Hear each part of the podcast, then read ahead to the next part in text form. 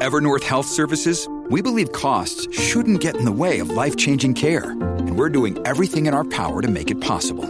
Behavioral health solutions that also keep your projections at their best? It's possible. Pharmacy benefits that benefit your bottom line? It's possible. Complex specialty care that cares about your ROI? It's possible. Because we're already doing it. All while saving businesses billions. That's Wonder made possible. Learn more at evernorth.com/wonder. Plod the glass.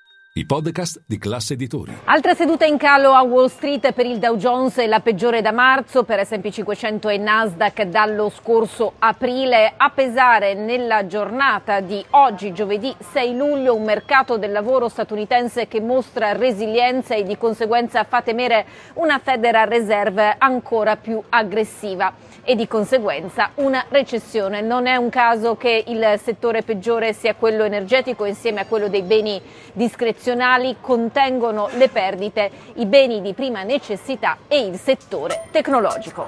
Linea mercati. In anteprima, con la redazione di Class CNBC, le notizie che muovono le borse internazionali. Il market mover di questa giornata è stato il rapporto ADP, la società che elabora negli Stati Uniti milioni di buste paga e secondo cui nel mese di giugno sono stati creati quasi mezzo milione di nuovi posti di lavoro contro i circa 220 mila attesi. Eh, tra l'altro si tratta del dato migliore dal febbraio del 2022. È vero che nell'ultima settimana le nuove richieste di sussidi di disoccupazione sono salite, però restano al di sotto del picco raggiunto nelle prime tre settimane di giugno. Inoltre è vero che il numero di annunci di lavoro a maggio è sceso sotto i 10 milioni, ma ci sono ancora 1,6 eh, annunci di lavoro per disoccupato. Tra l'altro all'interno di quel rapporto scopriamo che il tasso con cui gli americani si dimettono è tornato a salire e questo forse è indicativo di come essi siano fiduciosi del fatto che possano trovare una nuova occupazione con facilità.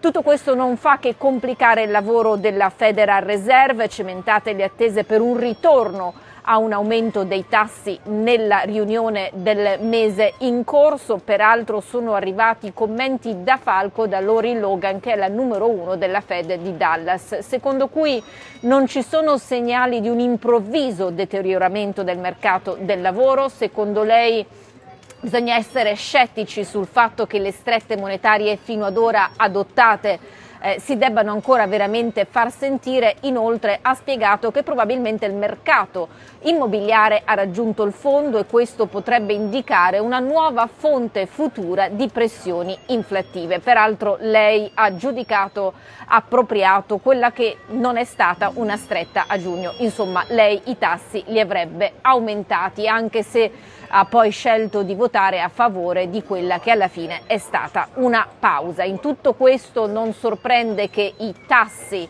dei treasury siano balzati, con quello a due anni abbiamo superato il 5%, dunque siamo tornati ai massimi del 2007, con il decennale siamo arrivati sopra il 4%, un livello che non si vedeva dall'inizio di marzo quando era esplosa la crisi bancaria con il fallimento di Silicon Valley Bank.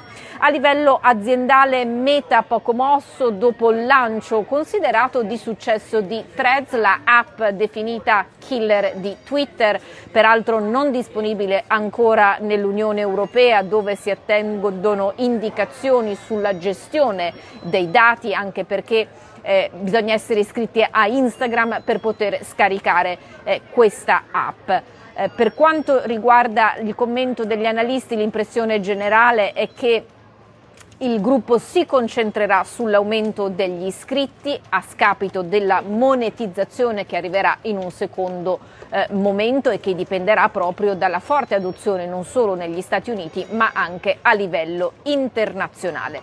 Microsoft invece si è messo in mostra con un bel rialzo di circa lo 0,9% grazie a una nota degli analisti di Morgan Stanley secondo cui anche grazie all'effetto dell'intelligenza artificiale il colosso informatico entrerà nel club esclusivo esclusivo di Apple, quello appunto di società e il produttore dell'iPhone è il momento l'unica con una capitalizzazione da 3 mila miliardi di dollari.